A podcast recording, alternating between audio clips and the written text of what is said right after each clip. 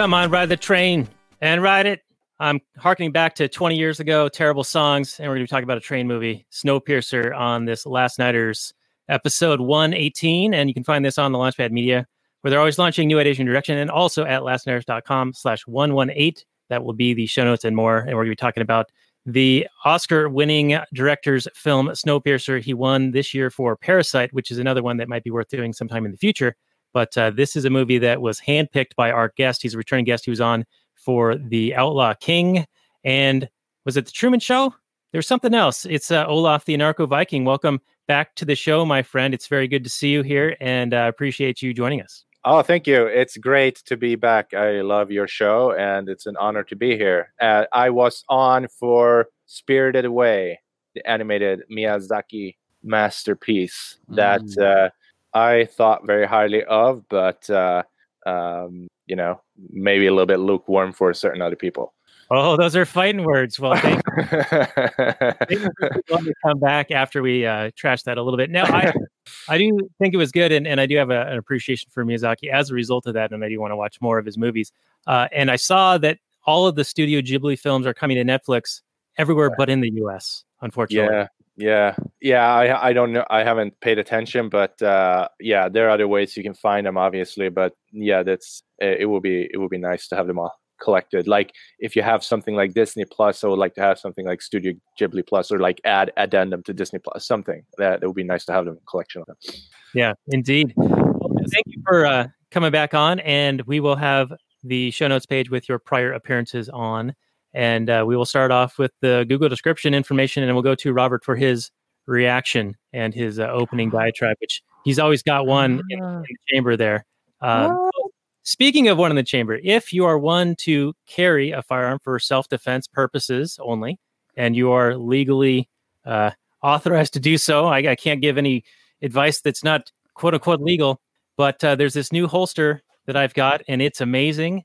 It uh, maintains your firearm below your belt line, and it's still accessible. It's called the Urban Carry G3, and you can get one via our affiliate link at lastnarrative.com slash G3.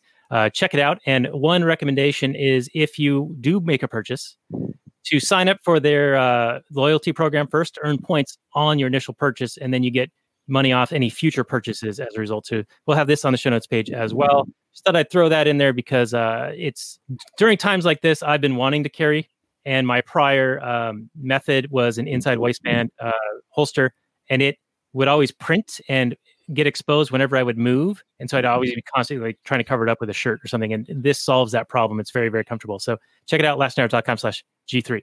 All right, and back to the show. All right, so Snowpiercer came out uh, 2013. It's drama slash fantasy film, two hours and three minutes, and it has a 7.1 IMDb, 94% Rotten Tomatoes, and 3.5 out of four from Roger Ebert's Corpse. The Google users, 85% of them like it. Snowpiercer is a 2013 science fiction action-based action film based on the French graphic novel Les Transpercendiers by Jacques Lob, Benjamin Legrand, and Jean-Marc Rocher. The film is directed by Bong Joon-ho and written by Bong and Kelly Masterson. So it's really just informational and really nothing to do with the plot of the film. It came out uh, October 21st, 2014 in the US. The director is Bong Joon-ho, who won the best act or best director for Parasite or was it best film? I want to say best film. It was best picture, yeah. Best picture. He didn't win best director, right? Or did he? He might have. I don't remember. Okay. Well, here we are doing a movie review show and we don't know shit about movies. Well, who gives a shit about the fucking Oscars, Daniel? You're GD right, Robert. All right. So budget $40 million. It won a bunch of awards and uh, was on some uh, many best 10 lists from uh, 2013, 2014. Uh, the first critic review I see is Bong Joon-ho's Snowpiercer envisions a post-apocalyptic world on a train where first class is fabulous and the economy cars are a lot like hell. Let's go to Robert for his reaction, and uh, then we will go to our guest Olof. Well, I assume you said something in those last few seconds. I just want to um, congratulate you, Daniel, on your French pronunciation. You nailed those names. Those are that was like listening to a, a native talk. But anyway, Snowpiercer. It's uh Bong Joon Ho. He likes to play with uh, class. Clearly, if I mean maybe he's got some other films that he doesn't do this, but in these two films that I know him for, Parasite and this, it's all about class. This one I think more so than Parasite. Parasite's a little more subtle, but not much much more subtle. But this one's straight out of like you got the have-nots and you got the haves, and that's basically it. It starts off as a premise like um, the Matrix, except you know the humans destroyed the sky to fight global warming. In the Matrix, they're doing it to fight the robots. But um, you know, this is like a it's a closed system movie, and the economics don't add up. And I'm gonna have similar complaints to the episode if you heard it with the um the village m. Night shyamalan's village movie where there's this closed system and the economics just make absolutely no sense. In this movie it's similar. It tries to play a little bit of lip service to it actually making sense but it really really doesn't. Um, they kind of hand wave it away with it being a train and saying it's stuck to the gills and there's like technology that magically saves everything but i'll, I'll still have my my complaints. But um, the movie features excellent direction excellent acting, especially by the lady that played the uh, the glasses wearing lady. I don't know her name, but she was fantastic. Uh, she Tilda, really Tilda Swinton. She was Swinton was fabulous. Sorry, I didn't remember your name, Tilda, but you were fantastic. You gave excellent like religious speeches, like really mythologizing the great train maker guy. It was uh, it was really a lot of fun to watch, uh, even for a second time. This is the second time I've seen it first time I was just watching it as a sci-fi fan. This time I was watching it as like this ANCAP sci-fi fan. So I was really keying in on you know the economics and then the statements of the socialist utopia or the the communist class struggle that's really being sort of portrayed in this movie. Although I have an issue with that, and maybe this could be our first talking point. In the general class theory of communism, if I understand it correctly, the bourgeoisie make you know basically suck off of the the excess labor of the proletariat.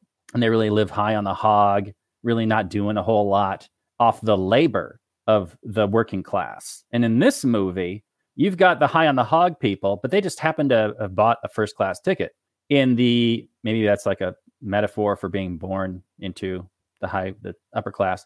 But in this movie the lower class people in the back of the train don't do anything. They're not really workers. A few of them do. There's a guy that maintains the machinery of the uh, food making block, protein block thing, but everybody else just kind of lays around. So I don't think the metaphor quite works for the ultimate communist uh, metaphor for the life. But um, I don't know. I thought that was a little bit strange. Like, wouldn't you want the upper class really working, living high on the hog based on the working class people in the back of the train just slaving away doing stuff. But it, re- it wasn't. They were just kind of hanging out. And then they, like the upper class people, would come along whenever they needed like a random person to do something and just steal them. But other than that, they weren't just like living on their labor. So that's my opening salvo. I've got tons and tons of notes to talk about this movie. It's very dense. There's all kinds of stuff. It even features some of the most unrealistic rifle shots or weapon shots in movie history, and that's saying something. So, but it's still it's okay. Go ahead. All right. Well, yeah, I I think that uh, this is a can of worms uh, of an episode or of a movie, of course, and and I do think that you are right that the critique of if this is supposed to represent communism and class warfare, it's all sort of missing uh, one of the elements, and that is the um, exploitation of the uh, excess labor or the excess uh, value. What is what's it called? Um, what do the commies call that? The uh, uh, yeah, it's exploitation. Either you're taking just labor theft or uh, value theft or something like that. Surplus value, surplus value. There you go. Yeah, they, are really just uh, having these people around so they can push them around. That's about it. It's like, yeah, what purpose do these people serve? That was my question the whole movie. It was like you've got all these people in the back who are just kind of eating. They're like the useless feeders. They're not actually doing anything. They're just sitting there and reproducing, and then every once in a while they got a well spoiler alert. You got to kill them off. But anyway, well, and you got to take one of the kids to fit in the uh, engine room to operate manually something that broke on the right. thing. Well, hey, that's ingenuity keeps the, everybody alive. But that's right. the one thing that sends him over the top. He's like, no, I can do with the murder, with the child labor. That's that's where I draw the line. Yeah, that's the big line. All right, so Olof, let's uh, let's go to you for your take on the lack of Google description and anything that we talked about thus far, and then take us whatever direction you'd like to go, sir. Yeah, good. Uh, so, well, let me start off. It's uh, very nice to see all that snow. It makes me feel right at home uh, from the Nordic part of the uh, hemisphere. Uh, but I was not. Um, I was not a big fan, and uh, there are some reasons for that too. but I just thought it was a really bizarre movie. And I think when you talk about communist sort of this class system, maybe it's more sort of accurate describing it as uh, somebody who would make the pitch for I don't know some kind of UBI or something like that because there just wasn't anything to do for these people. The closed system had sort of these limited amount of resources available and they just had to be kept at bay because otherwise uh, it would sort of tear down the standard of living for for the other people who were consuming the limited resources that were that were uh, available. Um, but as i see it the meaning uh, or you can draw like metaphorically from this is this almost like a journey through the different class systems of if you want to call it like a communist dystopia because it kind of feels like that. But i feel like there's a lot more than just the have and the have nots when you travel through it as you go forward in the car in the train to the different cars you encounter a new set of like realities that are present there in each of these uh, uh, boxes and uh, you have you go through these where they take care of the fish or the plants and there's some kind of orange grove in like a greenhouse environment and there are people there meticulously taking care of those environments and they're working they're kind of filling a purpose to some extent. And even the guy who worked doing those protein bars being all by himself that's still a step above from the um, what did you call the tail section of the train where they just live in like squalor uh, uh, and their own feces and, and uh, practicing cannibalism. Uh, so it's it's a little bit you know seeing the symbolism of traveling through these different class system to the front of this to this um, mythological space almost like held up as a deity. Like the engine in itself is a deity that is worshipped uh, by the passengers in the train. Uh, and uh, you can see that when, when they travel through like the, this educational car and the, the children's getting their proper indoctrination to worship this this uh, deity that is the engine and its creator kind of kind of like the, the he, he held up as a god wilford. Um, so that's that was my impression of the movie there are a lot of elements that we can talk about within each of these sections but uh, i think i'm gonna just pause there and see what uh, what you guys uh, uh where we want to take this all right. Well, that was that was good, and and yeah, I, I think you're kind of right, and it's less of a class system and more of a caste system. You know, right. like you're born in a specific strata and you can't change from that at all. It's like how um, I think it used to be set up that way in India. So there was you know, uh, advancing even on your merits, and uh, they're they're very particular about maintaining balance in this uh, environment, this closed system. But I got sorry, that's really loud. Um, that it, it felt like a hole to me in the in the idea of well, they need to cull the the last car by 72% or something like that to get the population in balance you would think that if they were that far out of balance that that that would have been a problem long before like why would they wait until it's 72% or something like that like obviously they can support that amount for a period of time uh, before then they they basically manufacture uh, the, these two competing ends manufactured by colluding together to create this tension and these revolutions uh, by sort of manipulating people into doing them so that they die as a result heroically or whatever uh, and, and commemoratively. Uh, and that was kind of the big reveal at the end that made me sort of turn towards liking this movie because watching it all along, I, I was like, this is kind of dumb and it's not getting any better until that final element where you realize that uh, what's the guy's name? Uh, Gregor was working with Wilford to manage this whole uh, scenario to get the population down, this population control eugenics system that was going on, uh, using false flags and lies, uh, sort of like the um, uh, Zbigniew Brzezinski uh, grand chessboard kind of shit. and Robert, you mentioned the Matrix. Uh, it reminded me of when they said that when they first put people in the Matrix, it was like a utopia. Whatever the the people um, thought was going on, like you know they're in these pods, but the program that they were living in was perfect uh, abundance garden of eden model but people would reject that they needed some tension they needed some strife they needed some uh, something to ground it in reality and it seemed similar here that was what these uh, manipulations were for was to create that tension and give them purpose and not reject this kind of utopian system even though it was dystopian for the people in the back sort of utopian in the very front and yeah you're right olof there were some workers in the middle who seemed to be kind of actually doing something productive. I also noticed as you move further up the train, you got into more um, degeneracy and more uh, opulence and less um, caring about doing anything of value or productive. So I know that would be a, a key talking point for you. Oh, oh yeah. I mean, that was very interesting because you get through these um, after the uh, the tail section that was this just pure hell, right? So then you get to the guy who's making the food, and he is on board with this. He's really excited. He's like, "This is my place. This is my um, purpose. I need to be here." And and Curtis like, "What? You, don't want to come with us and take the engine? There's a revolution going on." It's like, "No, no, no, no, no, bro. I'm staying. I don't want to be part of this." That's like his reaction to this. And then you get forward again. You, you get to this closed eco- ecological system of the fish tank and how they make sushi and you travel through the greenhouse and how they take care of all the fruits and then you get to the um to you know the really the people that consume the high time preference part of the car that's just full of like hedonism and and the social degeneracy a lot of drug use kind of like orgy like environment people are just high and uh, and kind of useless. They're just uh, consumers of this of this thing.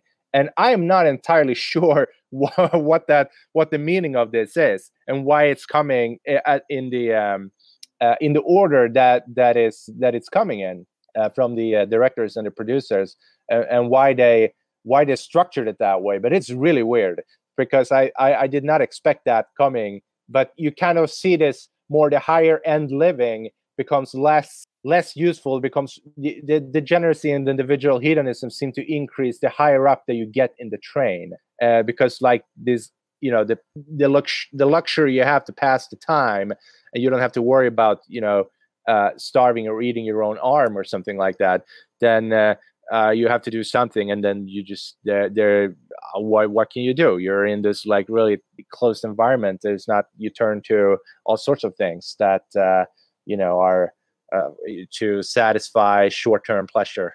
Uh, you know, so there's really nothing to do for these people. Yeah. So, Robert, let's go to you uh, as you take a big swig of water because I know you're gearing up to say something like a long, long diatribe based on what we've talked about so far. Well, you guys have all made some excellent points. Um, it is interesting how you would have almost nothing to do. You'd have to find time to spend your days with, and so uh, it's completely realistic how they would be like, well, I'll turn to drugs or whatever, especially if in this world you're not given a task. Like these people don't seem to have any jobs. Like there's only certain people that need to do jobs. Like there's a dentist, there was like a tailor, and then there's the guy that makes the food, there's the guy that cut that sushi. And there's a few people. There's the people that tend the the worms and the services, Robert. Essential services. We're all living Snowpiercer right now in quarantine. Right, but then everybody else is just living high on the hog, doing nothing. But I think you know it's okay. Let me talk about economics for a little bit. Even in the reality of the tail section, even though nobody seems to poop in this train, it's really annoying. Movies they just ignore that, but there would just be filth everywhere. Anyway, right, they lose a point because Robert likes poop in his movies.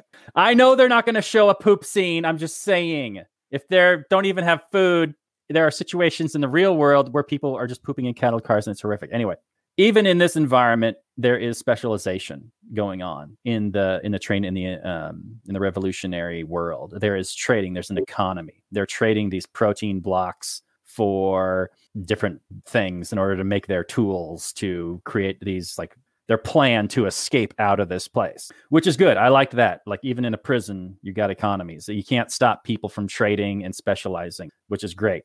But in a real world scenario, I think you would want to take advantage of the ingenuity and the genius of everybody on board and explain to them the reality of the situation in which they find them. So, in the animal world, and human beings are part of that world, we react to hard times, tough times by not reproducing. We just don't. Same with animals. If there's no food around, population stays steady. They don't just like explode and whatever. I mean, that's just a good way to kill a bunch of kids. So the idea that you got this horrific situation in the tail, but yet they're still breeding like rabbits is a little bit ridiculous. But I think you would want to put everybody's ingenuity towards figuring out how to better the whole train, everybody in it. I it seems like a real waste of brain power and ingenuity and just human minds to keep half the train just locked in this crappy cattle car in the back. You're only teaching like a few kids in the middle, and it's like propaganda stuff. I mean, maybe they're learning some science and whatever too, but who knows?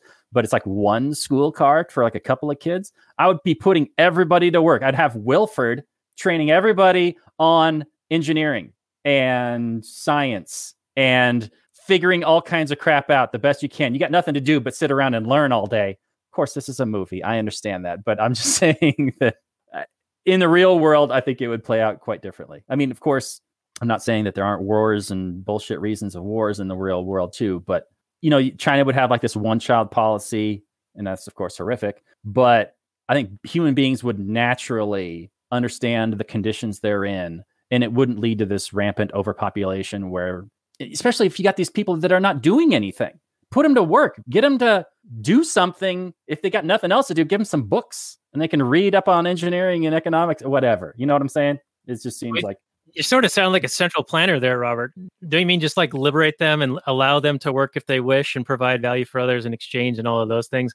And and I did like that they had uh, cigarettes in there and there were only two left, and so they're super valuable. And they ran out of bullets, or they at least they thought they did, which was a convenient plot point because then there was this um, uh, show of force or menacing that wasn't backed up by actual um, live fire ammunition. So that was a key point in a lot. I mean, well, by the end, you don't know if that's like a manipulated thing like, oh, let's not have bullets in the guns and let them discover that so that they'll have their revolution. Because if they know that we're armed and, and actually have ammunition, then they're not going to rise up against us. And we need them to rise up against us so that we can eugenically kill 74.2% of them.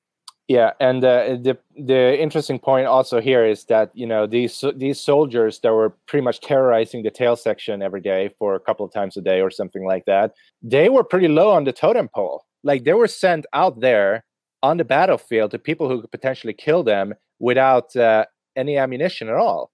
And they knew this too. So uh, they were also very low uh, in the hierarchy. Probably not much higher than than the tail sections themselves. They were used as uh, as slaves, pretty much, uh, by the um, by the upper uh, class cars when they, they were doing the dirty work down at the tail section, but they had no way to really defend themselves. They were just it was just a smokescreen, like the carrying empty guns. Uh, so you you have to think about that one too. Uh, that, uh, that they were not, you know, people who were high in on, on, on the on the power structure at all. They were they were just used very low. They're, they're the they're the thin blue line. yeah. yeah, that's right. Back to blue. yeah. Underpaid, underappreciated and uh, doing you know doing the enforcement work for their uh, political betters uh, above them. Yeah. Uh, that you know the thing that it seems like this movie only works if you allow a lot of these contrivances. Like one of the things that really kind of bugged me is that the the guy who is the um, can open the gates. He was apparently locked up in this like sarcophagus thing, and yet he was aware of going over this bridge and this airplane becoming more and more exposed every time. I just don't know how that worked because if he was locked up in this prison, how did he see out the windows to see that the snow was potentially melting or maybe blowing off of this airplane that was crashed down below this bridge? That part didn't make a whole lot of sense to me at all. I assumed that he got out. He wasn't just. I think that that's where he slept. I did you you took that as a prison? I mean, he was locked in there. It's true. I don't they, know if he was just serving were, time. They said they were, they said they were going to break him out of this prison. That was okay. like part of the plan. Hmm. Yeah, it seemed also like the prison was a step higher up than than the tail section itself. It seemed like there was more pleasant to be in the prison than it would be in the tail section. First of all, just want to yeah. point that out, which is totally absurd. Uh, but yeah, I, I didn't. I you're right. I did not fully understand how he could have known that unless it was just assumed that he wasn't always in that box and that he had somehow seen this this uh, reality on the outside before.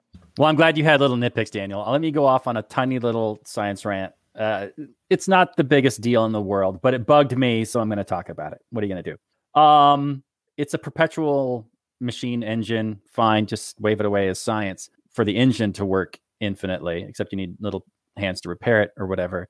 But I had a big issue. Well, uh, not too big, but it was in my mind the whole time I'm watching this film.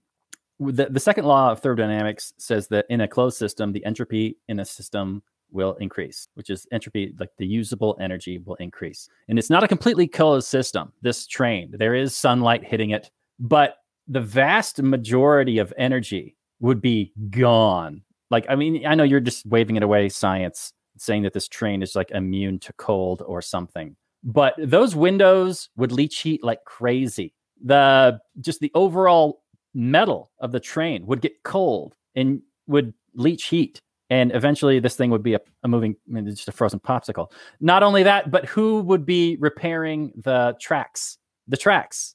If the world is so freezing cold that that that that, that those tracks are going to get brittle and tornadoes gusts of wind are going to put some pressure on that stuff. And i mean we eventually saw an avalanche but i just the idea of a a world free of repairmen i'm sorry it just it just bugs me. I, it's just it's just not realistic. All right, yeah. and let, let's also talk about the hubris that opens this thing that they got to fight global warming with chemtrail bioengineering shit. This uh, what's it called? CW7, and all these uh, experts agree. Yeah, this is going to solve our problem and cool the Earth. And oops, uh, I must have uh, put the decimal point in the wrong spot. I always do that.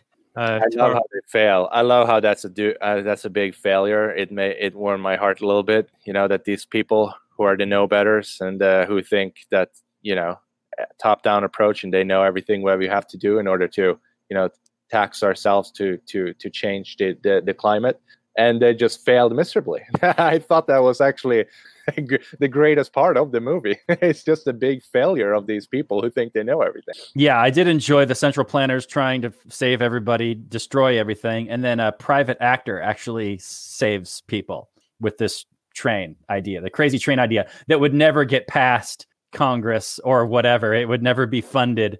Maybe as somebody's weird little pet project, but it took a private actor to actually keep humanity going. That's right. All right. So here, here's my question to both of you, and I'll go to Olof first. Is Wilford really the bad guy?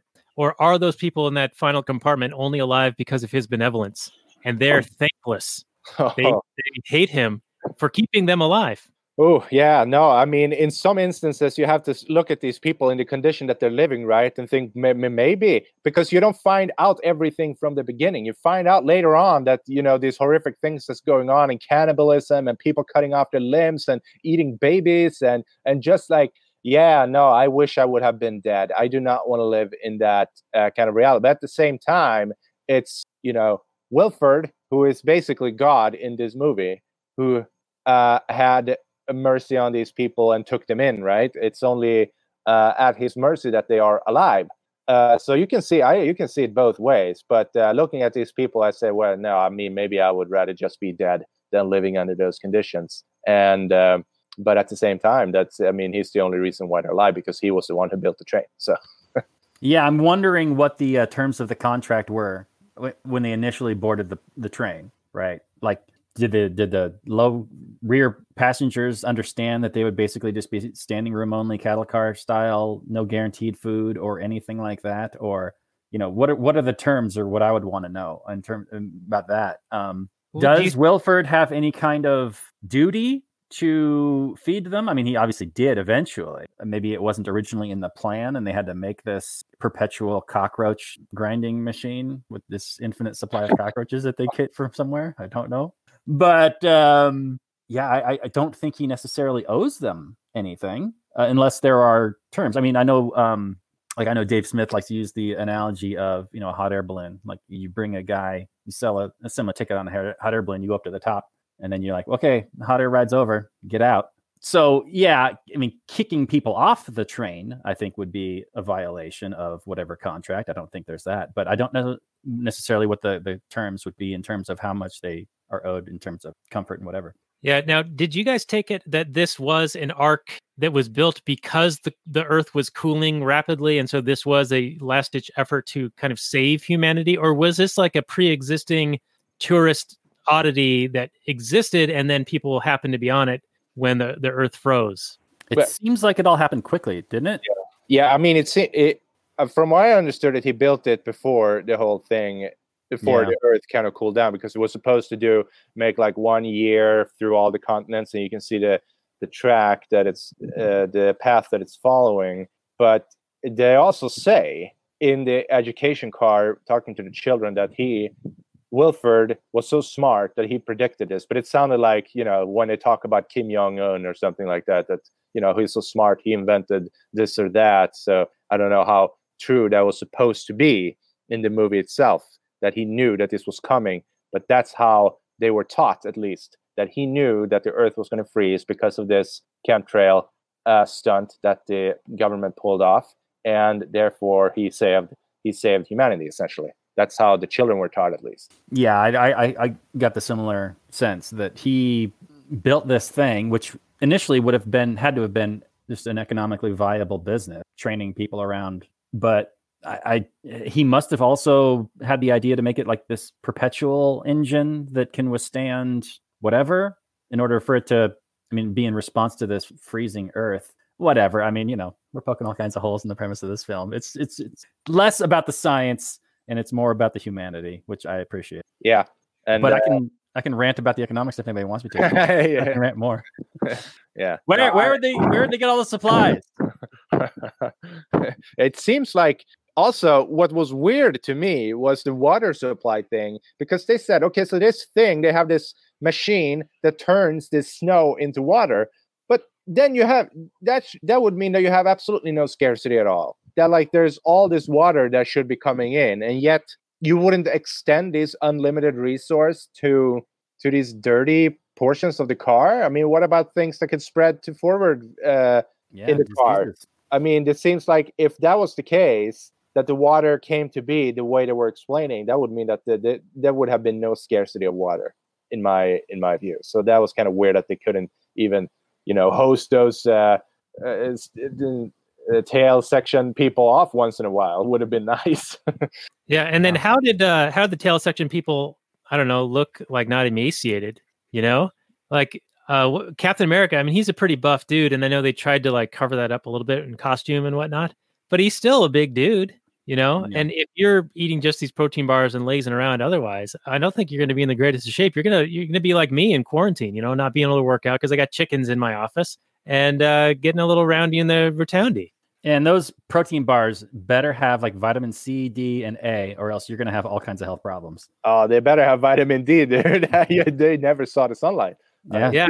People, oh my goodness! Like uh, first time they come out in this car after they break through, first one and just see they're just blinded by this light that's that's out there.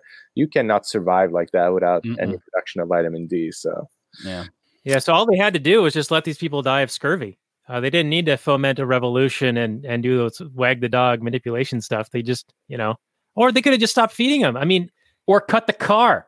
Yeah, like if they're serving no purpose other than to give you young that you can then extract to maintain the equipment. But couldn't well, you just get a first class people have babies? yeah, babies. You can't take their babies, I guess. Well, those are better babies. It's true, but I mean, they can if they were like infertile or something, and they're like, "That's why we got to do it." That makes more sense. But it just seemed like the the rear class people just serve no purpose at all, other than they bought a ticket. But why not? But... All right. So I have another thing that uh, I thought had some meaning, and that was when Captain America is talking to the John Hurt character, which is named Greg Gregor Gregoire, something like that. He says we need to seize the engine, which is the means of production, and kill them, the bourgeois. And the old man should own the train, not Wilford, because the old man worked on the train. So it's not the person who owned the equipment, it's the person who used the machines to produce something who should own it. This is the total like communist argument for the workers yep. seizing the means of production and the workers preventing all the value. Well, yep. Even though they didn't do anything, what did they do? If anything, Wilford worked on the engine, at least, and the kids owned it more than Gregor or Captain America. Yeah, yeah, and that, that's if you even uh, presume to accept this notion that because you push the buttons, you own the piece of equipment.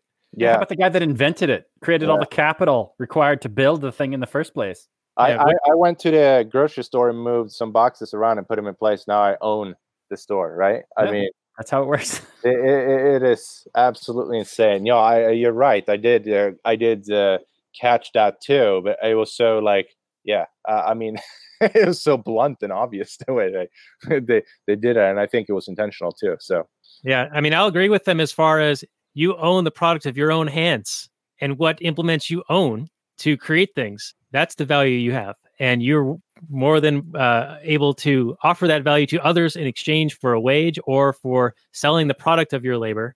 And uh, I'll add, you should be entitled to the full amount of your labor that you sell it for and not be taxed away from you.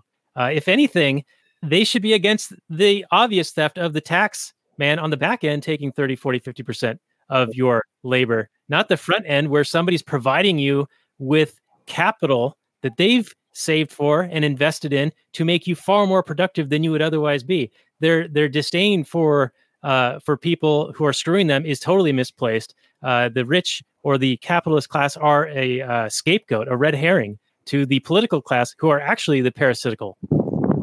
Yeah, yeah, no, I, I agree. And uh, in this movie, it was more like you didn't. Uh, in some rare instances, you got to exchange uh, a slightly more comfort for your labor. Like the guy who was taken to play the violin, I suppose he had a slightly more comfortable existence in the front of the car, playing a little bit violin every day for the uh, for the uh, upper class over there. Uh, and the guy who moved out of the tail section to produce those cockroach protein bars. I suppose he also maybe had a little bit better of an existence. Um, so yeah, no, you're right. Yeah, and the other thing that all of those guys that got taken out of the back class or the back car and then brought up to do other work, even the kids, seemed to be so brainwashed. Like they were like, "This is my mission now. I cannot be distracted from my mission."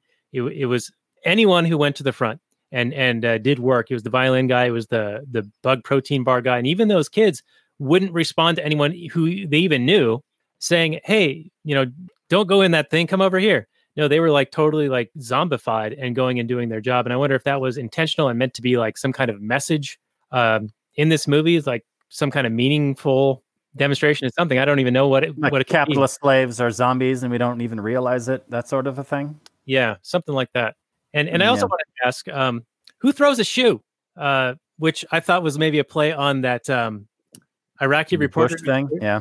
and, and, how they uh, how they responded to this guy throwing a shoe after they took his kid and beat the shit out of him. He throws a shoe at this lady, and then they freeze off his arm and shatter it with a fucking sledgehammer. That was brutal. My wife was wincing at that one. Oh, that was nasty. That was just awful. Yeah. Um, probably the, the most disturbing element in the entire movie, even more so than the axe battle because you didn't really see much of what's going on there. That was that was really disturbing. it shattered like pieces of glass.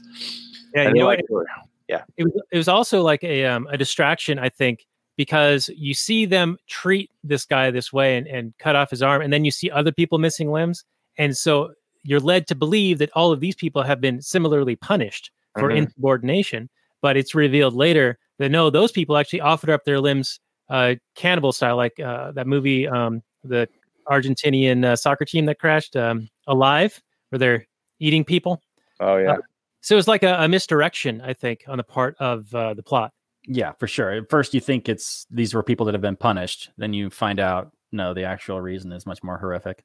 Even though, well, it's all horrific, but yeah. So, what do you guys think of the Wilford character? Got this Malthusian argument that things need to be in balance, that the train is this closed system, and if things get out of balance, they have to be put back and crashes and burns and we all die. So, you know, we, we I think people are familiar with Avengers Endgame and Thanos, who's also the similar makes a similar Malthusian argument that there are, aren't enough resources for too many people. Now, I think I mean Thanos is retarded because you know you've got all this innovation happening and it doesn't take into account innovation. Um, i think in, in, this say in this case um, wilford has a little bit better of an argument at least in the world as presented in that there really are limited resources. I mean these are people that have been eating like the same cows and chickens for like 17 18 years or something like that. They still have all these chickens. Uh, so yeah they really really really have limited resources. Um,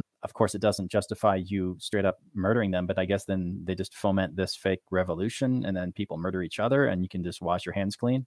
Um, harris makes the uh, the argument that humanity devours one another without leadership when he's trying to get captain america to take his place. Um, i th- and then they actually have a case of that in the movie where chris Evans is about to eat this baby, but then the the old wise guy is like, "No, don't eat the baby. Here, I'll show you a better way. Eat my arm." there's leadership for you. And he's like, whoa, it blows his mind.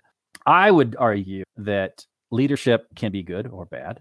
Um, political leadership, you're not going to really get wars without political leadership, without religious leadership. Yeah, leaders enforce anti-human laws and regulations that lead to murder, kidnapping, theft, poverty. Um, it's a human trait that can be used for bad or good, but I don't. I wouldn't say that humanity necessarily devours one another without leadership.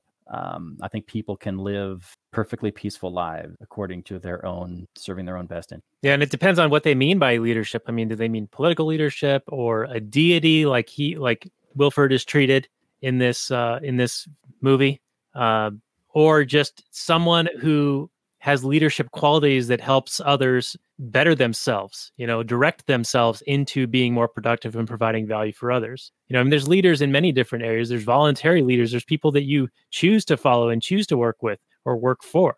You know, um, like get back to the capitalist exploiter.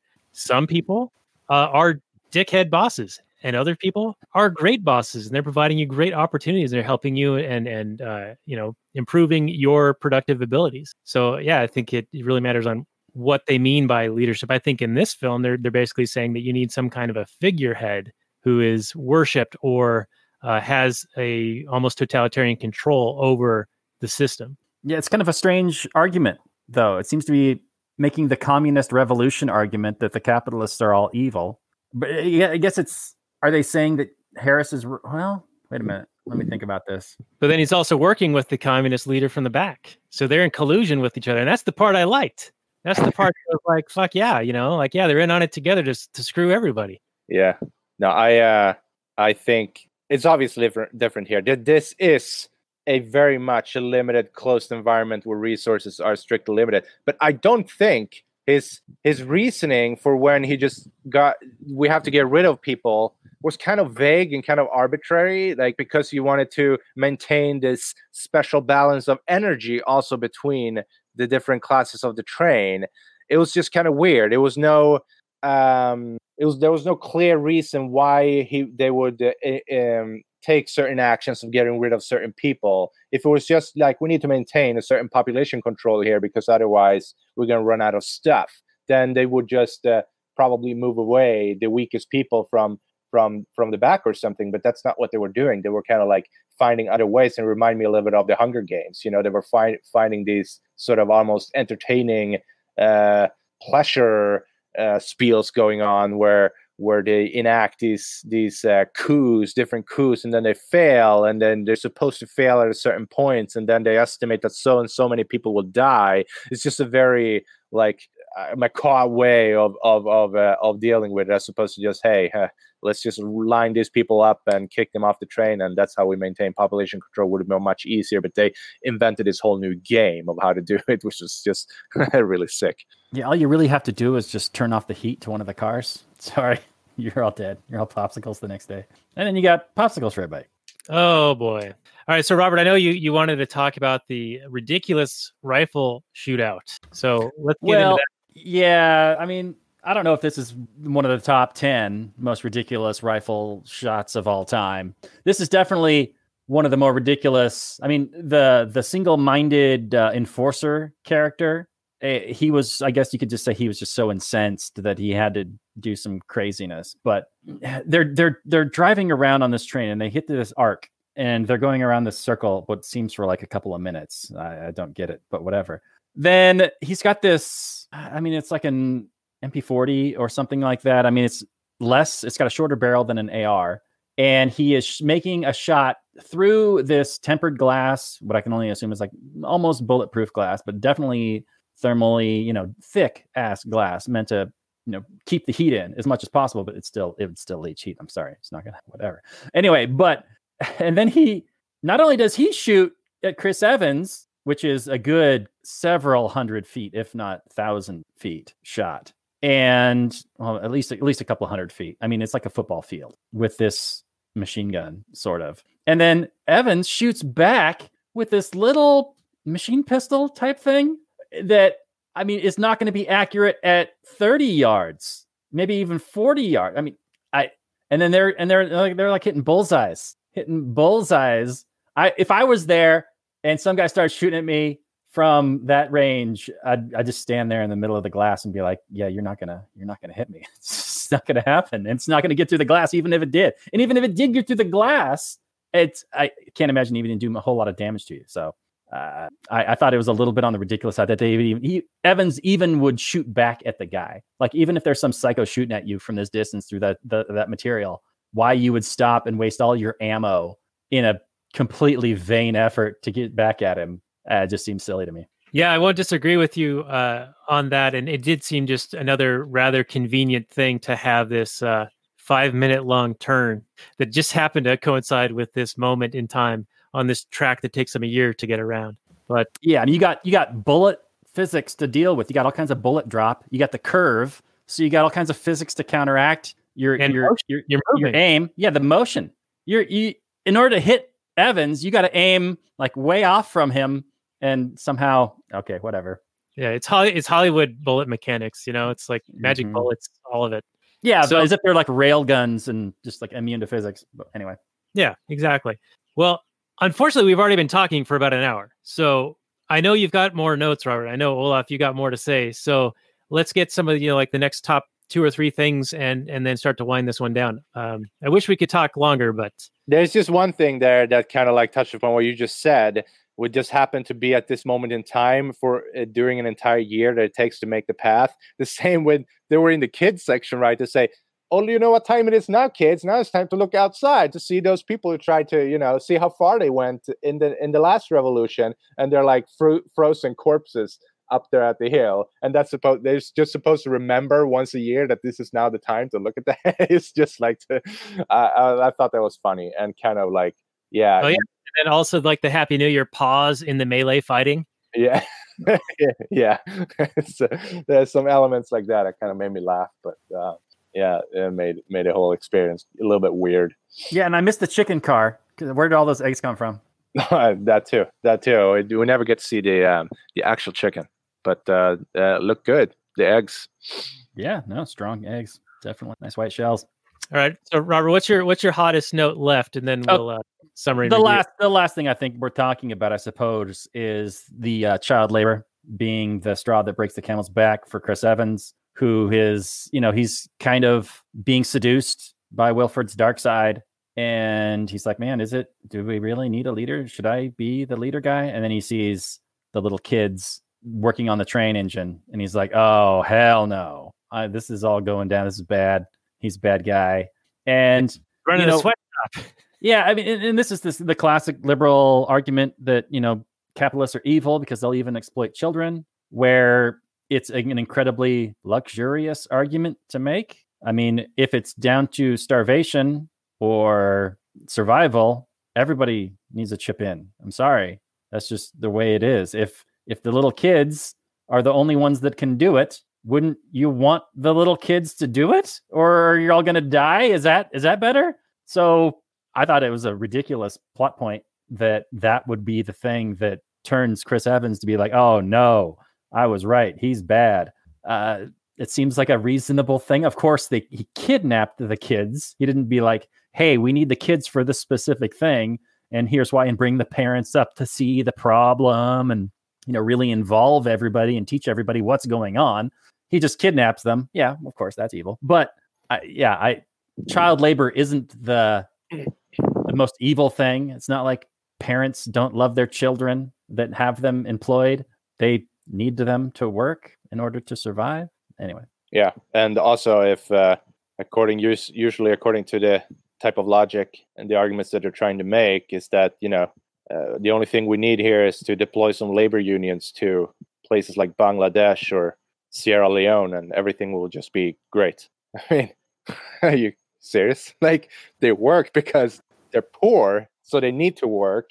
You pass a law that prohibits them from working. You're essentially almost giving them a death sentence here, or you're sending their kids into prostitution or something like that.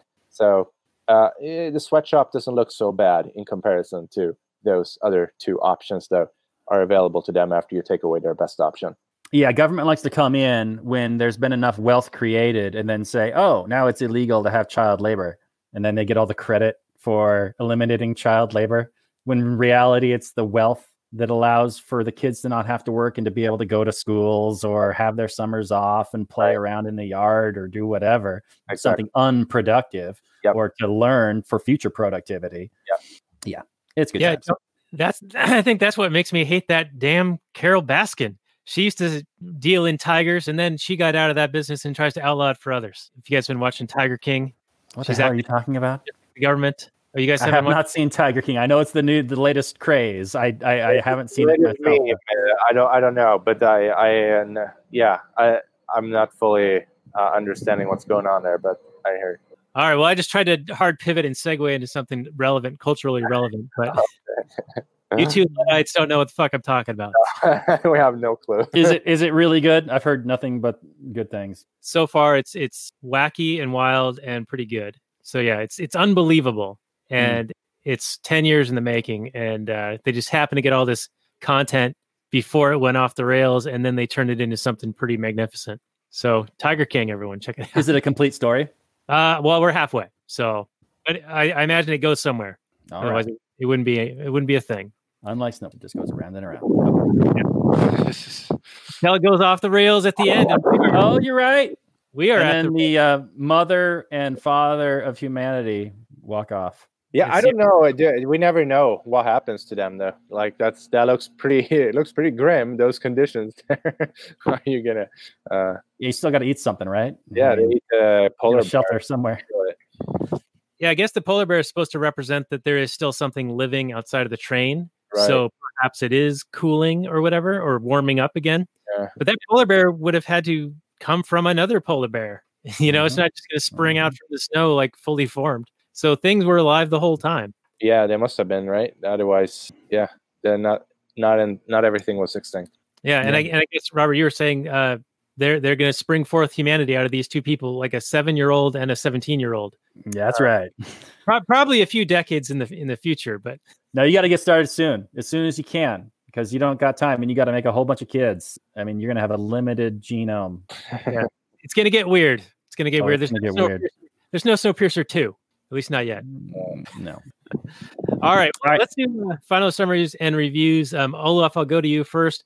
Uh, your your takeaway from the film.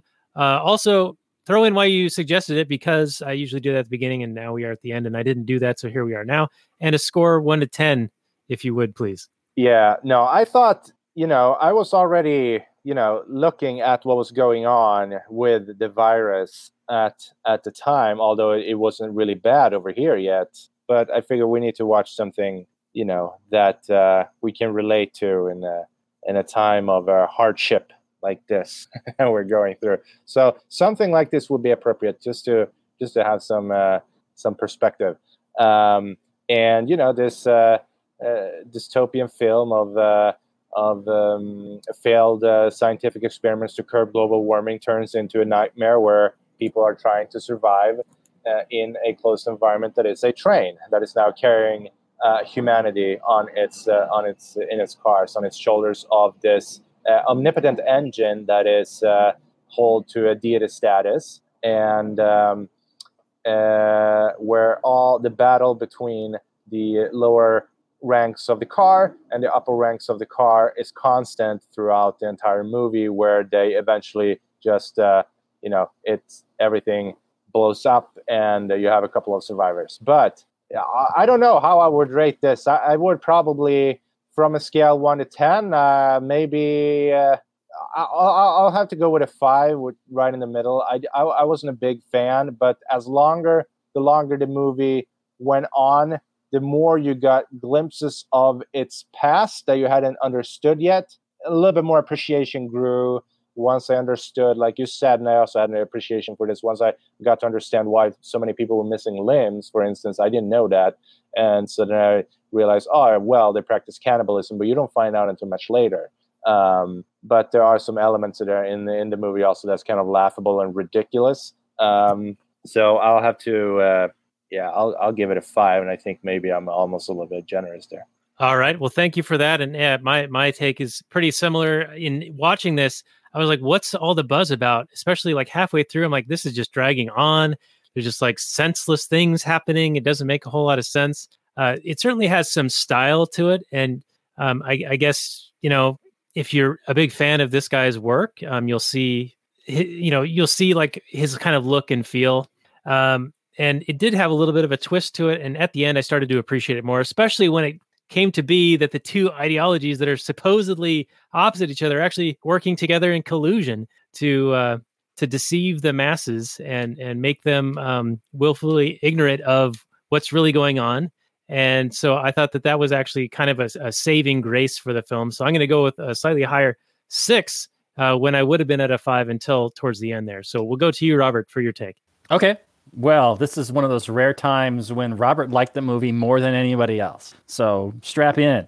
Um, I thought the acting and the the directing and the cinematography was all quite excellent. I found the world that Bong created to be engaging. As a communist class struggle metaphor, I think the movie falls down. But for a dystopian sci-fi future film, I I was engaged the whole time. Um, it's a little bit wacky, a little bit weird, and of course, the world building in a closed system, the economics are all going to fall down, and you got to kind of just put that out of your head. Um, it it didn't go for the romance angle, which is usually a, a, good way to engage the heart, but it still had a whole lot of uh, pulled on like sympathetic heartstrings with all the horrors that the main characters were having to deal with. Um, of course, the villain is the heartless evil capitalist trope, which we've never seen that in a movie. Even though they all owe him their lives, kind of annoying that even though he has literally no debate about it, improved their lives. Um, you know, they all they all hate the guy. Now, of course, he does evil stuff, but they don't appreciate the things that he has done for them, like create this train. Now, of course, all the horrors that they have endured, they're like, well, I would probably rather be dead but clearly they don't. There isn't like a massive suicide problem. So, uh, yeah, things could be better, but just because a thing exists doesn't mean somebody owes it to you. Yeah, there's, you know, humanity and it sucks. And it's nice to be a good person and help each other out. And they would all be in that together in this in a real world situation. All these people would be in it together, living on this little train in this little bubble and you would want to work together to figure out all the problems that beset you. But instead, they went with a world where all the problems are taken care of and all the problems are human made as opposed to you know environmentally man versus environment it's man versus sort of environment because you know it's the closest and they don't have enough food for everybody but it's essentially man created problems anyway uh, i I thought this was great um, in terms of just pure visual storytelling and sci-fi entertainment. So I would give that like an eight. But since it's like a metaphor for communist class struggle, then that's more like a six. So I'm going to split the difference and say this is a seven. All right, so not too far off. Go five, six, seven. Not too bad. It's like a place order for you know the the back half of a horse race where we're all the losers. Mm-hmm, but mm-hmm. Uh, that's okay. We're all losers right now, being in quarantine and shutting down the economy uh, and destroying all the productive value that could have been made otherwise in the last month of March so far. And it looks like we're on our on our way to another month in April and potentially May. Uh, Wait, are are communists happy about all this? Because then there's all this labor that isn't being exploited, right? right? Yeah, they should. All the workers happy. aren't being exploited. So. There's lines. There's lines now. Bread lines to get into stores. This is all good times. There's a scarcity utopia. on the shelf. We're living in the communist utopia right now. We didn't even know it. It's yeah, a little bit of a restaurant a little bit of test run at least, a little bit, a little taste of what is to come if you actually end up in the yeah, are you guys enjoying your 30 day free trial of communism? yeah, exactly. Well, Olof, thanks for for coming on, and I hope you can stick around for a little bit longer for Kathleen Turner Drive. I know it is late for you, so we will uh, try to not make it too late, but also enticing enough for people to join us there yeah. and uh, pay us some dollars while they're still worth something, even though like six or eight trillion dollars um, just got generated out of nothing. So uh, I guess get your cash while you can and use it for something good. Uh, maybe helping Thomas Massie get uh, reelected. Uh, he he did a baller move this week, trying to at least get people to put their name on this uh, monstrosity of a vote for this stimulus package. Um, so that was a very noble effort on his part. Uh, he was the lone dissenter to actually say anything uh, contrary. So uh, he's he's earned a few co- big Kahuna points from me. Mm-hmm. He was just on Dave Smith's show, so I would uh, recommend checking that out. And I'll put a, a, link to that on the show notes page because I think it is really worth um, hearing what he has to say. I think he had something relevant there. So uh, anyway, we will be back um, next week on an Easter egg hunt, Robert. We're going to invite back the anarcho Christian and do another Easter movie. Ooh. We did um, Yeah, Passion of the Christ last year, right? the Passion of the Christ last year. Us two atheists were on for that uh, with him, and uh, it went pretty well. I was I was a little nervous going into it, but I thought we handled ourselves pretty well. And this time we're going to be doing Richard Burton's classic, The Robe, which I had not heard of until he I- it. What's that? So, It's a it's a epic masterpiece. from- Classic, you said. Classic masterpiece, Daniel. How Yeah, could we? like- neither one of us have heard of it. Olof, have you heard of this thing? I I've not seen it. I've not seen it, so I, I cannot speak for it. Yeah. Everyone go out and see it. So When was this? be all When was this thing made, Daniel? Uh, late fifties or early sixties. Richard Burton, Elizabeth Taylor's husband. He's uh The robe. The robe. It's called the robe, and we've got access to it in our Vudu catalog. So uh, Oh. check it out. It's right. probably three or four hours long. So oh, great! One of those. it. You got anything to do? Come on, Uh, quarantine time. can we also watch Cleopatra and Ben Hur and the Ten Commandments at the same time? Back to back to back to back. Yes, Perfect. But we're only going to talk about the robe. My So, anyway, that's what we're gonna complete.